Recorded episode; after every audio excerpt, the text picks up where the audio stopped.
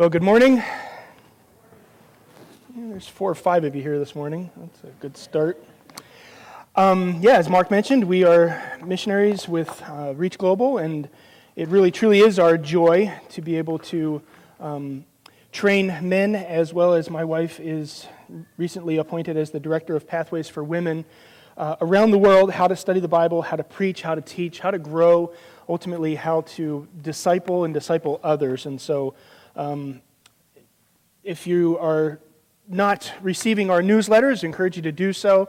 Um, see us after the service. We can give you a prayer card. You can sign up on our website. Um, we put those out in video format as well as uh, written email. And so check that out to kind of stay in touch with what we're doing, where we're going. Um, it's been a lot of travel this year for myself, as this has been my first full year of traveling. And so, one of my major assignments has been to travel with the other trainers and to just learn from them. Um, many of these guys have been doing this 10, 11, 12 years. And so, there's a lot of things that I've been able to learn, and just sitting in the back while one of them is leading a session and going, Oh, yeah, that's a good idea. I should probably use that. And so, um, yeah, we're uh, getting ready to. I leave uh, next month for Colombia. Uh, I'm going to be doing a, the second workshop with a group as well as a pre launch with another group in another city. And you can certainly be praying for that, um, that the details would come together in the other city. I'm really excited about the potential that's there, but there's a lot of things happening in that city that appear to be making it a little difficult, perhaps, to, to pull off what we're hoping to accomplish. But as we just sang, um, God is sovereign and He's in control of all those things. And so it's purely our job to just at least share um, from His Word. And that's what we're going to do right now. If you'll turn in your Bibles to Ezekiel chapter 36. Ezekiel 36. It's kind of funny. Jeremy was teasing me this morning. Um, so we served as missionaries in Colombia, South America for many years. And um, I sent him my notes and told him I was going to be in Ezekiel, and I spelled it incorrectly. I spelled it in Spanish. And so it's still kind of funny how some of that still pops out from time to time. Um, and so Ezekiel is actually spelled with a, with a K. I, I usually sp- I've been spelling it with a Q, Q U I E L. And so if you're not sure where Ezekiel is, I encourage you to look at the beginning of your Bible to find what page number it is in your Bible. Um, Ezekiel chapter 36, and I'm going to read verses 22 through 28. And then we're going to look at see what this text um, God was wanting the people of Israel to understand uh, a specific message and then trying to understand how do we then how do we benefit how are we also beneficiaries. But first we need to read it and then we'll pray and we'll get started. Verse 22 of ezekiel 36 therefore say to the house of israel thus says the lord god it is not for your sake o house of israel that i am about to act but for the sake of my holy name, which you have profaned among the nations to which you came. And I will vindicate the holiness of my great name, which has been profaned among the nations, and which you have profaned among them. And the nations will know that I am the Lord, declares the Lord God, when through you I vindicate my holiness before their eyes. I will take you from the nations and gather you from all the countries and bring you into your own land. I will sprinkle clean water on you, and you shall be clean from all your uncleannesses. And from all your idols I will cleanse you. And I will give you a new heart, and a new spirit I will put within you. And I will remove the heart of stone from the, fle- the heart of stone from your flesh, and give you a heart of flesh. And I will put my spirit within you, and cause you to walk in my statutes, and be careful to obey my rules. You shall dwell in the land that I gave to your fathers and you shall be my people, and I will be your God. Heavenly Father, we come before you this morning. God, I just ask that you would um, show us as we observe together this text your message to the people of Israel and understand um, all that you have done in Christ to accomplish these things and so much more in our lives. And so, Lord, I pray that we would be submissive. We would be submissive to you we would be submissive to your word that you have guarded and protected for us. Thank you that every time we open it, every time we read it, every time we diligently study it, we literally hear from you.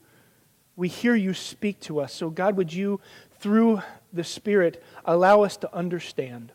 Be with us here this morning, that we would leave encouraged, we would leave convicted, we would leave built up, whatever needs to take place in any one of our lives. God, that you would do your work in our midst, because this is your church, and you are accomplishing things for your purposes and for your glory in our midst and amongst the nations and amongst the world. And I pray these things in Christ Jesus' name. Amen. How many of you guys have a middle name? You have a middle name? All right. Is there anyone here that doesn't have a middle name? Wow, okay, I'd like to talk with you afterwards and know the story of that. Uh, we were talking even as we were coming in, um, Ron Allen mentioned that uh, they almost named their son Alan, Alan, Alan. just kind of, I don't know if that would be a joke or what. Um, I was thinking, Ron, I don't know where Ron went, but I was thinking that would be pretty, pretty rough, you know, because you're, you're it's AAA. Like, there's a whole lot of other things going on there. I, I have a middle name. My middle name is James. Uh, I'm not ashamed to say that. Uh, through much of Latin America, I go by my middle names, my middle name, because I got tired of introducing myself to people in Spanish of Scott, and they couldn't pronounce it, uh, partially because in Spanish it's Escot. And so then they couldn't, and they were like, what? What is, what is it? And finally I'd say, es como el papel higiénico. It's like the toilet paper. And they're like, oh, Scott toilet paper. and I kind of got a little tired of that, so I started just using my middle name. But growing up, hearing your middle name in your house was not usually a good thing, was it? Right? You knew when you heard, when I heard Scott James Carter, it was about to go down right? When I heard my middle name, and it was usually followed by my mom saying something along the lines of, when your father gets home. I also remember growing up, too, my dad would often say to me, Remember who you are, remember your name uh, rep- recognizing that I represented my family. I represented the, the name Carter. Um, and ultimately, it wasn't probably till years later uh, when I realized that he was also meaning who I am in Christ. I didn't put all that two together. I'm, I'm a little thick headed. And so I didn't realize all of that. In our text today, we see that God is very concerned about his name. He takes concern for his name. And so we're going to look at this text together. But in your notes, you'll see there there's really just one big idea that just leaps off the pages of Scripture from this text, and that is that God acts by restoring his sinful people for the sake of his glory among the nations. We know that because God says that he is about to act for the sake of his name. And, and we need to understand just a little bit of context because in one Sunday, I can't bring all of the book of Ezekiel up to this point. But it's important to understand that Ezekiel is a prophet and a priest, that he is one of the exiles in Babylon. And in chapter 1 of Ezekiel, God comes to him and, has, and begins to tell Ezekiel things that he is to pass on to the nation of Israel, to those who are in exile there in Babylon, as well as to those who are still in Jerusalem. And there are a lot of warnings throughout warnings for the exiles as well as those who are still left behind in Judah, in Jerusalem. In chapter 5, he, he warns and predicts of this com- the coming fall of Jerusalem. That Jerusalem is going to fall and ultimately it's going to be destroyed. And there's a lot of bad news in the book of Ezekiel for God's people. There's a lot of bad news that in chapter 10, uh, Ezekiel talks about the glory of the Lord departing the temple, that God has left his people, his presence is no longer there. Chapter 15, it talks about the fact that Israel is like a useless vine, a useless vine within the vineyard. It brings a lot of interesting meanings when you, you study Jesus saying, I am the vine, you are the branches, identifying himself as the perfect vine. What Israel could not be, Jesus was. Chapter 17 talks about uh, the fact that they're like an unfaithful bride. I, they're, they're, it's as if they're, they're just, and forgive me, but they're just, they're sleeping around. They're unfaithful to their husband. That's how they're represented there chapter 20 that Israel talks about the fact that Israel is going to continue to rebel, but you begin to get these glimmers of hope when in verse 33 it talks about with a mighty hand and an outstretched arm and with wrath I will be a king over you. And so again, there's a, still a little bit of hope that someday there's this coming king, and, made me as I'm looking through that text, that section there in chapter 20, the fact that the people of Israel desired so greatly for a king, and the king disappointed them. Their first king, Saul. You then you see, okay, well, Saul didn't do good, so the Spirit of God is taken from him, and now David. And okay, David's going to get this right. And then you see David cannot perfectly live righteously either.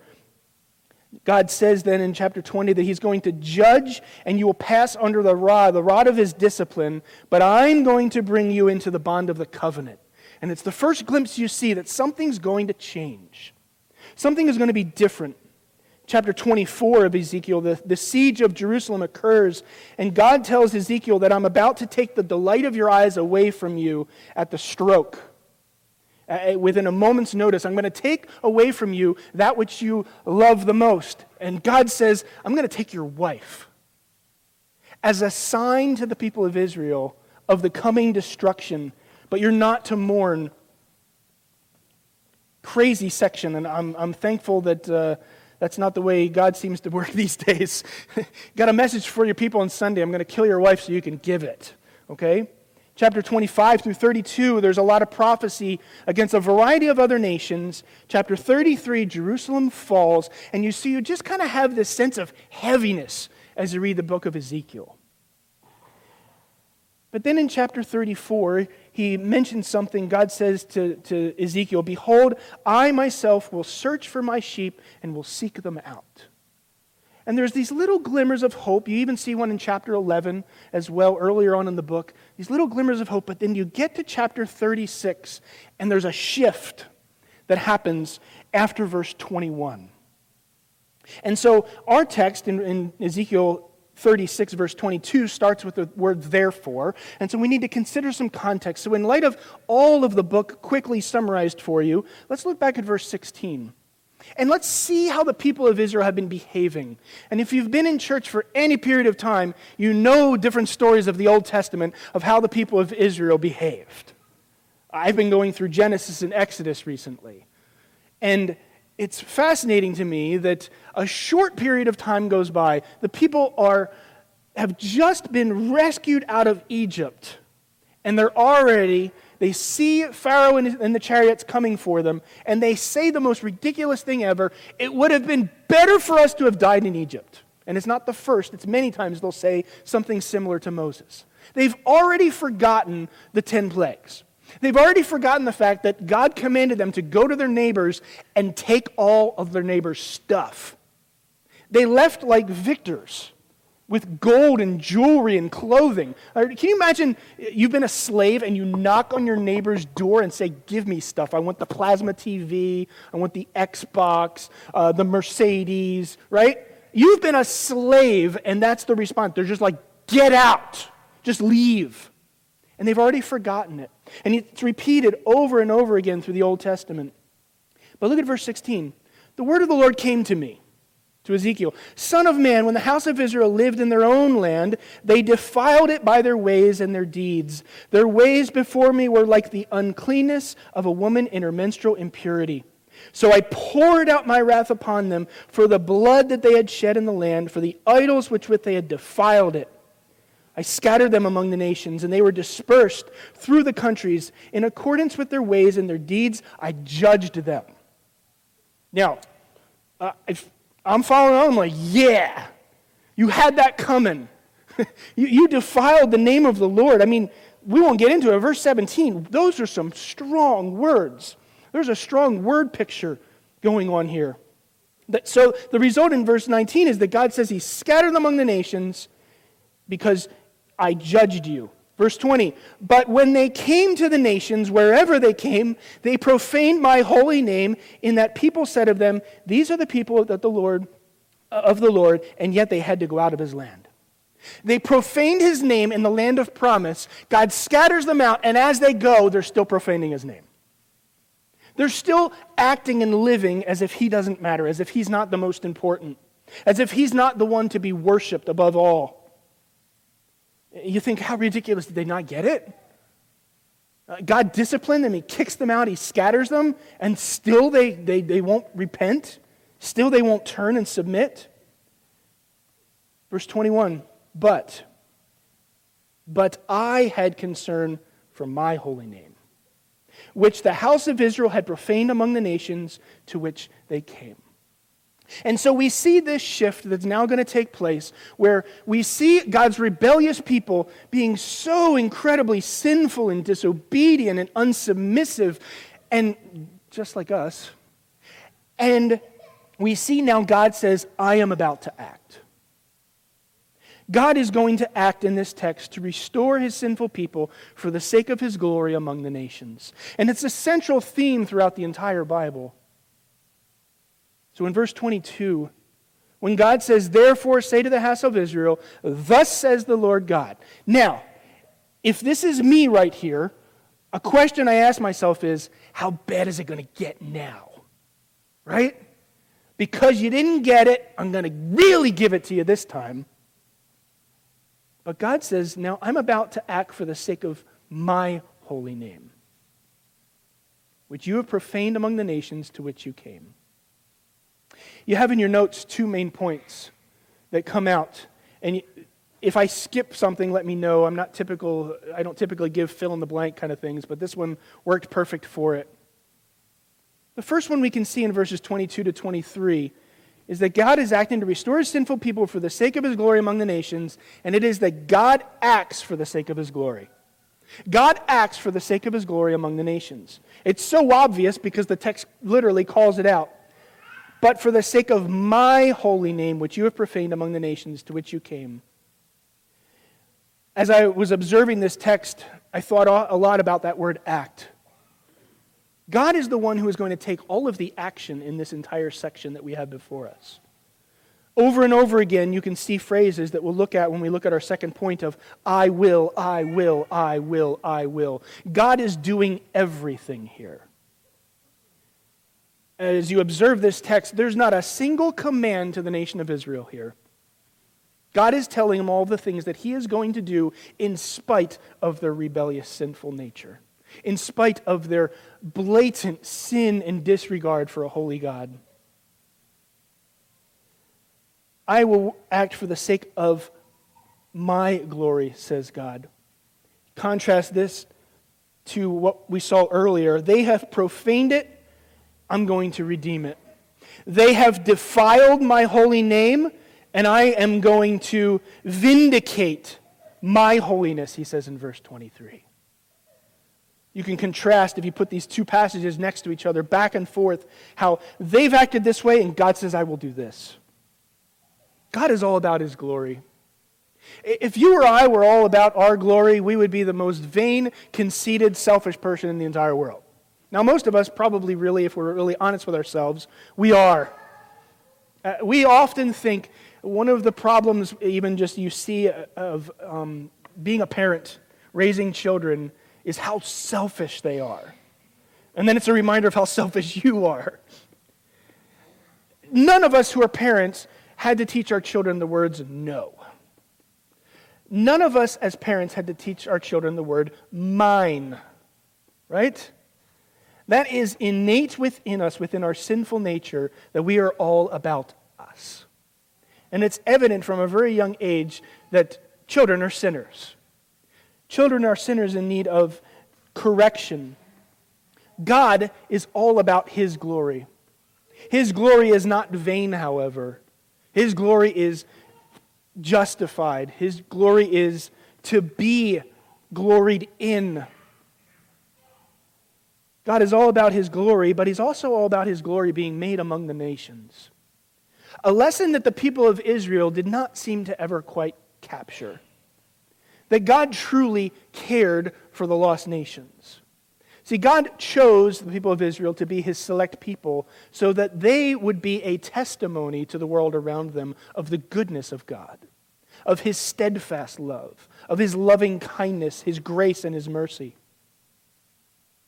And in spite of the unfaithfulness of his people over and over and over again, and this is just one text of many that we can see the nation of Israel being rebellious and God being patient. The people of Israel being just deceitful, wicked, idolatrous, and God still loving them, and God still fulfilling his promises to them for the sake of his name. I think that these words to the people of Israel would have hit very deep because they would have had the idea that we're the chosen people. Like, God, God has to fulfill his promises to us because he made them. And they failed to recognize that God is doing all of this for the sake of his name among the nations. And then we see a second thing that not only does God act for the sake of his glory among the nations, but God acts to restore his sinful people. In verses 24 through 28, God is going to show how he's going to restore his sinful people, the result of their restoration. And God is the one taking all of the action. Verse 23, he says, I will vindicate the holiness of my name. I am the Lord God. Verse 24, I will take. Verse 25, I will sprinkle. Also in verse 25, I will cleanse. I will give, verse 26. I will put in verse 26. And I will give you a new heart. Verse 27, I will put and also cause you to walk. And I will be your God in verse 28. I say all that so that you see that the people of Israel are not doing a single thing. There is nothing they are doing except receiving all that God is going to do for them in spite of them. God acts to restore his sinful people. Despite their sinfulness and rebellions against him, God acts to restore them. And he does this, as you have even in your notes, in a variety of manners. Look at verse 24. He gathers those who are far from him. I will take you from the nations. I will take you from the nations and gather you from all the countries and bring you into your own land. Earlier in the, in the section that we read earlier in verses 16 and following, he said in verse 19, I scattered them among the nations. Verse 17, they lived in their own land. Verse 18, but because they had defiled the land, they had defiled me and my promises, they had to go out of the land. You see at the end of verse 20. Now God says, I'm going to bring you back. I'm going to bring you back into the land. I'm going to bring you back into the land of promise. I'm going to gather you. I'm going to gather what was scattered and I'm going to bring it back to myself and to the land. I'm going to gather those who are far from me. Does the same at the end of verse 28. You shall be my people and I will be your God. Now, again, I, am surprised at, at this because my logical response as a human to someone who has scorned me, has despised my name, has dishonored me, has just done everything they can possibly do to hurt me would certainly not be to be, come on back, come on in, make yourself comfortable. But God is going to gather those who are far from him. He moves on in verse 25. Not only does he say in verse 24 that I will take you from the nations and gather you from all the countries and bring you into your own land, he also says that he's going to cleanse those who are filthy from sin. Verse 25 says, I will sprinkle clean water on you, and you shall be clean from all your uncleannesses and from all your idols. I will cleanse you. He emphasizes it two times. He repeats it I'll sprinkle you clean, and I will cleanse you. I will cleanse you from what? From all your filthiness. Remember verse 17? There's children here, so I don't want to get too far into that, but you know it's not a good word picture. Not a good word picture of how these people have acted before a holy God. But despite the sinful people, his sinful people, and their rebellion against him, the contrast is he's going to make them clean. They're filthy, they're dirty, they don't deserve it. And God says, I'm going to make you completely clean. The idea of sprinkling water and, and fully cleansing, it's, it's removing all of that filthiness, all of that sinfulness. I know you, it sounds like you're having the baptism coming up. That's what we symbolize when we're baptized. It's one of the ways that we symbolize what we're doing. We're, we're demonstrating to others the fact that we have been washed clean from all of our sins because of what Christ has done for us. But here God says that He's going to sprinkle them clean, He's going to cleanse them. Uh, you, you shall be clean. There's no doubt there that, that that phrase, you shall be clean from all of your uncleannesses. There's no doubt. There's no, eh, I don't know, can he do it? I'm a little dirty. He doesn't, does he know how bad I am? He gathers, he cleanses. And then in verse 26, you see uh, another, it's almost as if each one of these kind of builds on each other and you're just amazed. I mean, he, he gathers, he cleanses, and now he's going to give new life to those who are dead. Look at verse 26. And I will give you a new heart and a new spirit, and I will put within you, and I will remove the heart of stone from your flesh and give you a heart of flesh. God says, I'm going to take this heart of stone out of you. You need a transplant. Now, this one for me resonates pretty hard. Um, I had open heart surgery when I was 10 for a birth defect. So I don't have a transplanted heart. That would make this illustration way better. I get that, but I'm thankful that I, that wasn't the case, right? So I, I know the, the need that I had for open heart surgery in order for me to continue living. God says that his people need a heart transplant. Your heart is wicked and it's hard. Again, I've been reading Genesis and Exodus and, and Pharaoh. We all know that story. If you've been in church any period of time, you know that Pharaoh's heart is hard against the Lord. He does not desire to let to submit himself and recognize that God is the one true God. And yet, over and over again, even in that section, God says he's going to do it so that Pharaoh and all the people of Israel and other nations will know that I am the Lord. That's why he's letting his people go.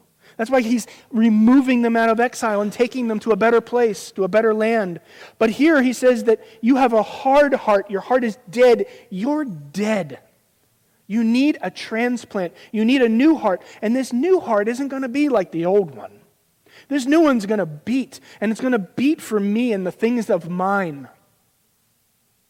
Now, again, you contrast that to how these people have behaved up to this point in the entire narrative of, narrative of Scripture, and it's an amazing thought that God would do these things, that He gathers them, He cleanses them, He gives new life to those who are dead. And then, verse 27, it just, again, I think it just keeps getting better. It just gets, keeps getting sweeter and sweeter and more amazing. Verse 27, he says that he will place his spirit in his people so that now they can obey. Verse 27 And I will put my spirit within you, and, I like that word and because it's going to link two ideas that he's going to put his spirit within them, and the result of that, it's going to cause you to walk in my statutes. See, before they couldn't walk in his statutes because they didn't have the spirit within them. Now they're going to be able to walk in the statutes and the commands of the Lord and be careful to obey my rules. See, but see now it's going to be coming from a life not from death. There's a lot of things that are happening here that God is, is beginning to show, even though the people of Israel still aren't going to get it and, until even after Christ. They're, they're, they're not understanding the fact that they're incapable of fulfilling the law of God. But he says that he is going to place his spirit in his people so that they will be able to obey. The heart and the spirit will now give them a desire to obey. The heart and the spirit will now give them the ability as well as the desire to obey. He places his spirit in his people so that they can obey. Again, I love the fact that God is the one doing everything here in this text.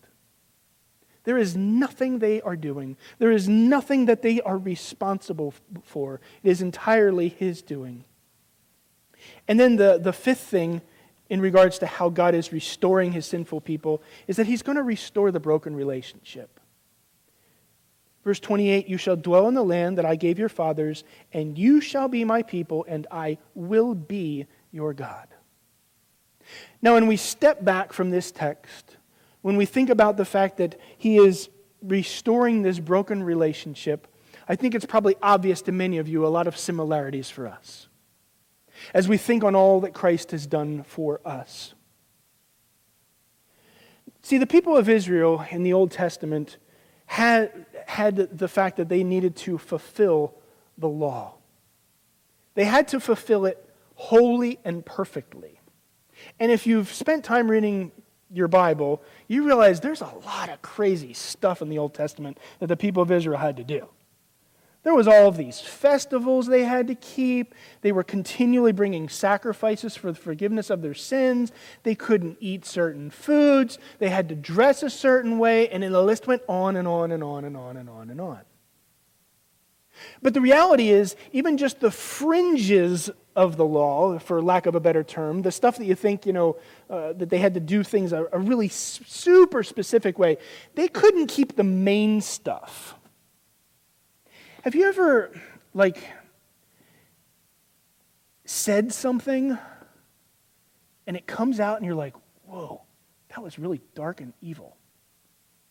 Or have you ever had a thought and you think, that was not godly at all?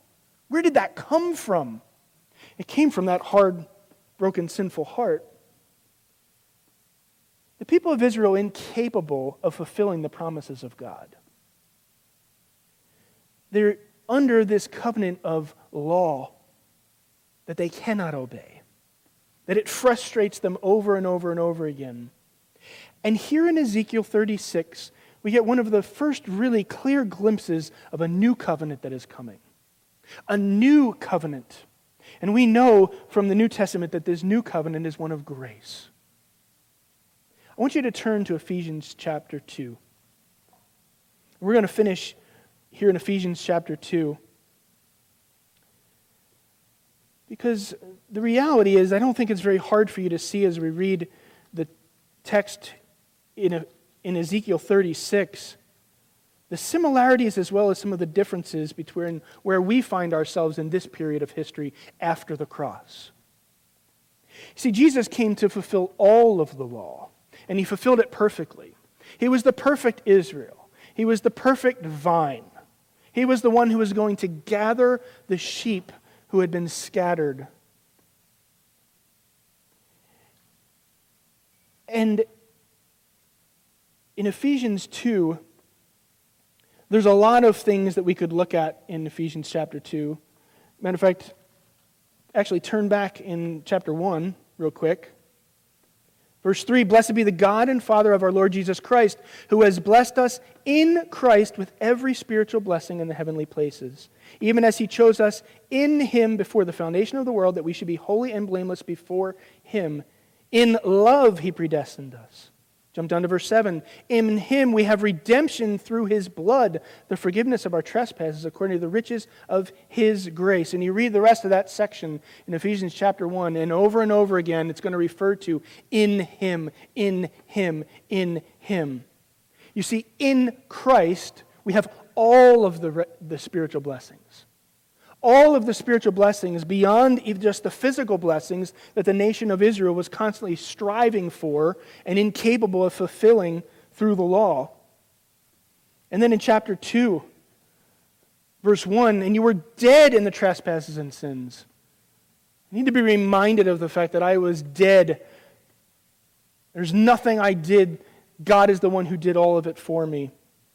It says in verse 2 In which you walked, following the course of this world, following the prince of the power of the air, the spirit that is now at work in the sons of disobedience, among whom we all lived in the passions of our flesh, carrying out the desires of the body and the mind, and were by nature children of wrath, wrath like the rest of mankind. But God, verse 4, being rich in mercy because of the great love with which He loved us, even when we were dead in our trespasses, made us alive together See, as you think about, as you look even at your notes in that section of all that God has done for us, God has restored us for the sake of His glory. God has redeemed us from amongst the nations for the sake of His glory. He has cleansed us from all of our filthiness if we have placed our faith and trust in Him and Him alone. If we've repented from our sin, if we recognize that Jesus is the only sacrifice, He is the only way we will have access to the Father. He restores us when we sin. He restores us when we continue to just defile His name. He cleanses us from all of that sin. He places the Holy Spirit within us. I've often thought about the fact that I'm a little quick to judge many of the people in the Old Testament and think, man, what is, they were really I mean, I, I'm a little bit thick headed, but whew, right? You ever thought that when you're reading some of the stories in the Old Testament? You're like, what is wrong with these people? Now, think about your own life, though, for a second. If that were to end up in a book read by other people, And now consider the fact that if you're a child of God, you have the Spirit of God within you, and they didn't. You want to talk about making it hard to fulfill the commands of God. Imagine trying to do that without the Spirit. And there could be even some of you here today who are trying to do that still in your own flesh. And the reality is that it's the Spirit of God who does the work of God in our lives through God's Word. He gives, has given us new life, new life in Christ Jesus, resurrecting that which was once dead. He's, he's performed a heart transplant because of the fact that I have placed my faith and trust in Christ and Christ alone. And he's placed his spirit within me and has restored the broken relationship. You see, that's the story of the entire Bible is that God is redeeming people from amongst all of the nations for his glory. And he's restoring that which was broken in the Garden of Eden in Genesis chapter 3. And one day, when we will all be in eternity, one day all of the nations will bow their knee before him. All people will submit themselves to the Son. You can see this idea of restoration all throughout. And I, I, really struggled even trying to think of what one text could I even take you to in the New Testament to represent so clearly what is happening in Ezekiel 36 because there are so many. Because we are no longer under the law, we're under grace. So as I finish this section of Ezekiel 36, I ask myself some questions. How am I like the people of Israel? How am I perhaps though I have now a heart of flesh and I now walk in the Spirit, how can my heart still be hard to the things of the Lord?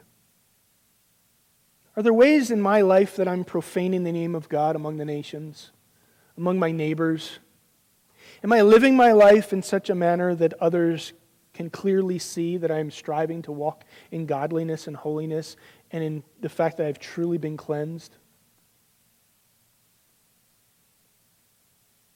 How am I living my life for the sake of his holy name amongst those who do not know him, amongst those who are still far from him? In Ephesians, it's interesting that Paul talks about the fact that we were once dead in our trespasses and sins. We were once hostile to God.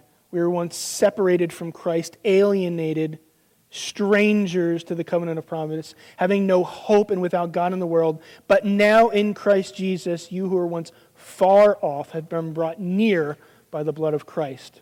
That's Ephesians 2 12 and 13.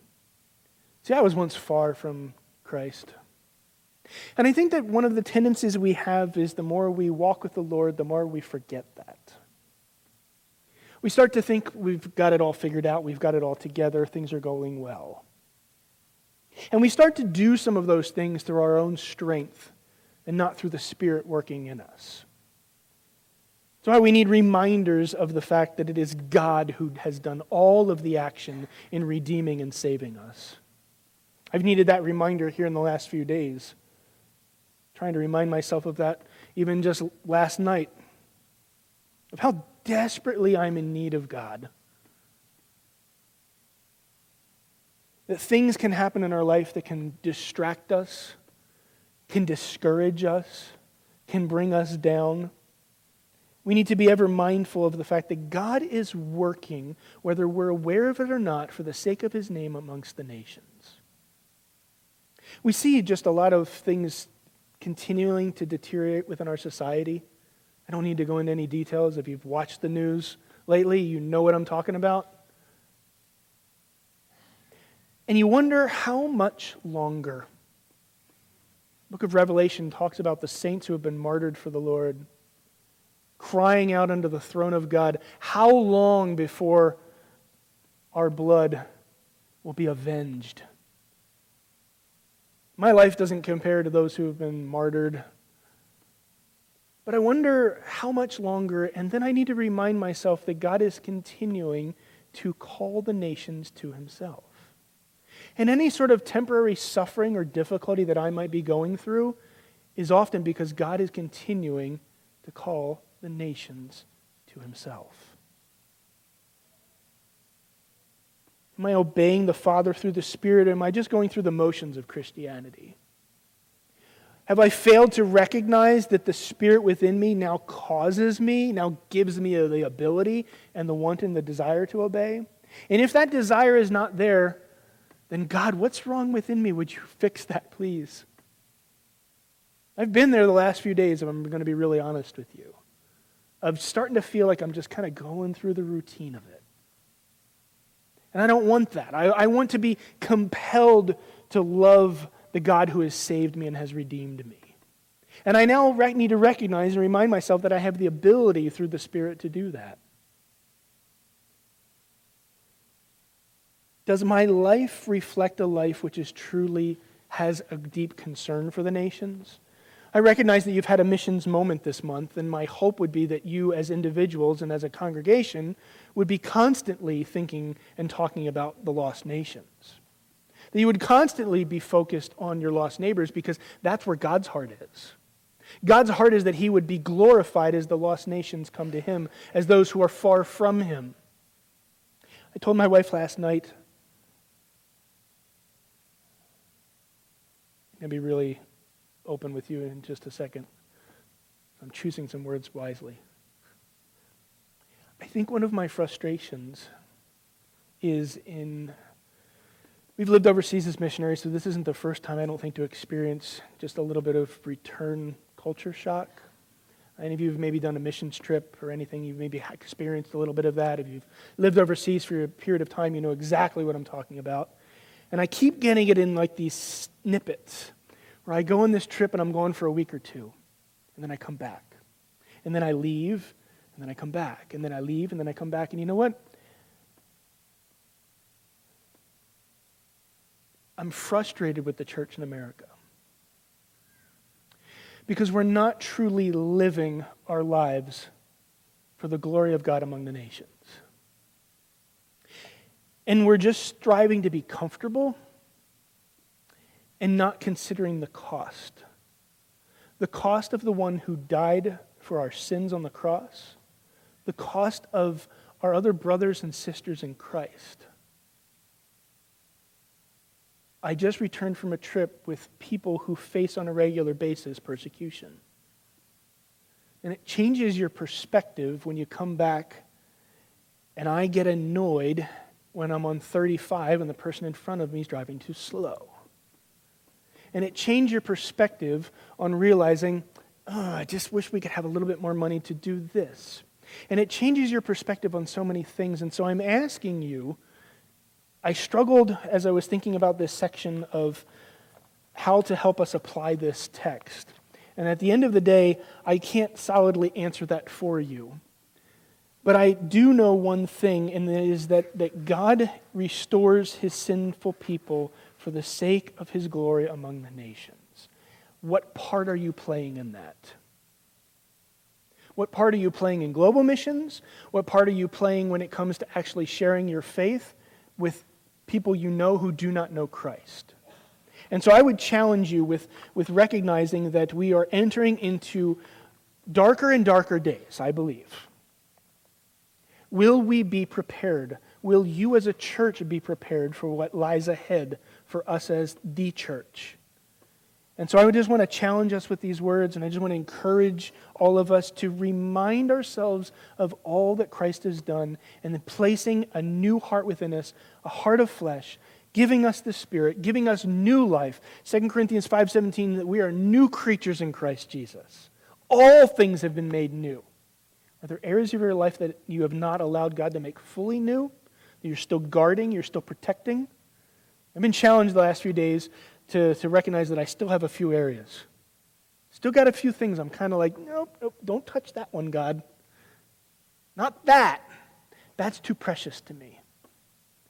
God is all about His glory, and so should I be.